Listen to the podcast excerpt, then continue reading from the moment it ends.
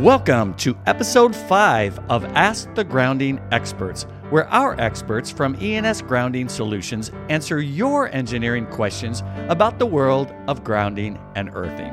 Today, our very own David Stockin answers a question emailed to us by Michael R. Thank you for your question, Michael. He asks, How exactly do GFCIs and circuit breakers work? Yeah, so how do uh, GFCIs and circuit breakers work? So, uh, for those of you who are in Europe, you may know them as RCDs or residual current devices. Uh, here in the United States, we call them ground fault circuit interrupters or GFCIs. They're the same thing, just two different names. So, if you see me saying GFCI, just know that means RCD as well. So, residual current device, GFCI, same exact item, different names. And then we have circuit breakers. And oftentimes we're using both at the same time in our system. And ultimately, this involves what we call over current protection, right? We want to protect people from too much current, right? Um, so they work very differently. So, in the case of a circuit breaker, it's looking for a short term, very short term, maximum amount of current and in the case of a GFCI, it's looking for a very minimum amount of current. And it comes back to our fault current path. So we have a previous video. If you're interested in fault current paths, check that out. But in the case of a circuit breaker, uh, we have an accidental electrical fault. Say your kid sticks a, a fork in the outlet, right, and it causes a spark, right? Don't let your kids stick forks in outlets, by the way. It's a very bad very bad thing to do. Um, but let's say they do, and you get that spark, and the lights go out, right? The circuit breaker's been tripped. And all of this happens in faster than you can blink your eye. I mean, in, in like something like one, one, 120th of a second it occurs. And what happens that current comes in and it, it ties the, the hot wire is accidentally tied, in this case, to the ground wire with no resistance, right? So a max, uh, some current flows through, goes down our ground wire, back to our circuit breaker box, through the neutral ground bond in the box, up the neutral wire to the transformer that's owned by the utility company hanging out on the pole, right? Hits the center tap of the winding, goes across the winding, causing a massive current to flow, right? And if you haven't looked inside your panels, uh, there's actually a little label inside of it. It can actually be scary um, the amount of uh, asymmetrical current, fault current flow that can fly down your into your panel, right? It's 10,000, even 50,000 amps for a very short period of time, literally half of a cycle. But a massive amount of current will fly down that wire, hit the inside of your electrical panel, and causes your circuit breaker to trip, killing it and stopping the circuit. And that happens literally within one 120th of a second, right? the half of a cycle uh, that fast. So a circuit breaker is designed for to stop maximum levels of current from flying into your system. How does a GFCI work? GFCI work works very differently. So in our hot wire and our neutral wire, and everybody says, "Oh, neutrals can't hurt you." Well, that's just simply not true, right? Uh, neutral is a horrible name. I wish we no one had ever called it that.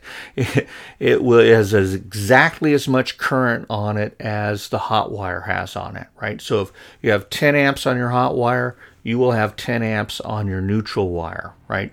It is carrying the return path, right? The electrons come down, go across the hot wire, go across the load, and back through the neutral, right? The electrons don't know that we as humans changed the name and decided all of a sudden that we're going to no longer call them hot, we're going to call them neutral currents. Um, they're still the exact same currents that are just as deadly. So remember, there's nothing safe about neutral currents. They are very dangerous. They're as dangerous as hot currents, right? So they come down, that you have 10 amps on the hot wire, you should have 10 amps on the neutral wire. So we place a single Rogowski coil around those two wires, right? And it should be zero. The Rogowski coil will measure zero. So if your wife is using her hair dryer and she drops it into the sink, right? the drops into the sink, the because we have a connection to our water pipe system, right? This is a topic for another video. Uh, way back at the panel, we have a connection to that water pipe. Some of that current is going to travel down the sink, the drain of the sink, or and on or onto the uh, copper pipes feeding water to the sink, right? And it's going to go back. It's going to take the copper water pipe back to the electrical panel. So we will no longer, if we have 10 amps coming in through the hot wire, now we only have, say, 9 amps going back on the neutral because 1 amp is now traveling on the cold water pipe, right? We she dropped the the hair dryer into the sink and some of that current now is traveling back through the water pipe network. That means now there's a differential between the hot and the neutral. And those wires that are between those two coils now, there's a one amp difference. And they're no longer cross canceling each other, right? So the hot wire will have 10 amps on it. The neutral wire should have 10 amps on it, but they're 180 degrees out of phase. So they cross cancel each other to equal zero. But now if they, we only have 10 amps on the hot and 9 amps on the neutral, that means we're going to detect in our Rogowski coil 1 amp, right?